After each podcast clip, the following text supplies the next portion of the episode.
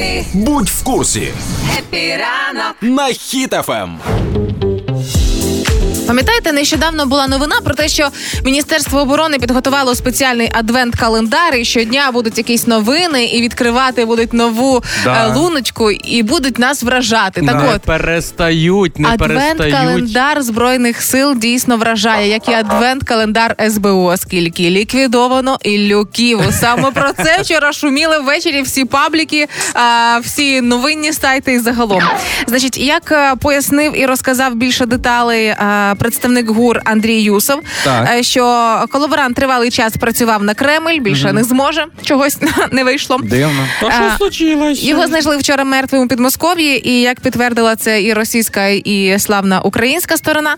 І коли пояснював Юсов всі деталі, каже, що е, це була спецоперація СБУ. Над цим довго працювали. Вичекали, коли він там в лісосмузі е, лісопосадці опинився сам і застрелили. Тому що так має бути з усіма колаборантами, зрадниками і ті, хто ніяким чином е, не наближає українську перемогу, а навпаки працює на російську сторону.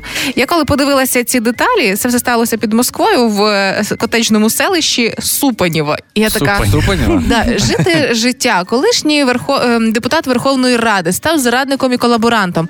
Щоб померти в Супаніва, це звучить як поганий російський трилер. Це типу як. Е...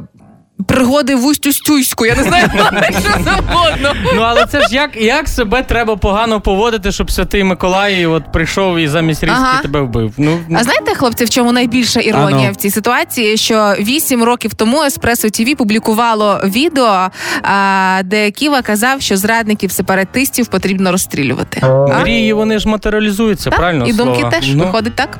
Да, Київ ліквідував агент з позивним Миколай. Повідомляє наближена до небесної канцелярії людина.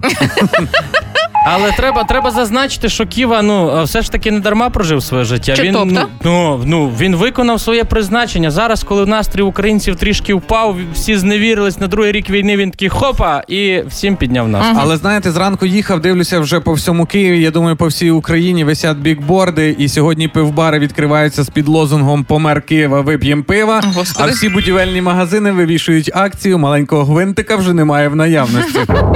Але можливо саме таким чином нас Миколай вчора і привітав. Нас мається на увазі всю Україну Ну да. е, з тим, що був ліквідований зрадник.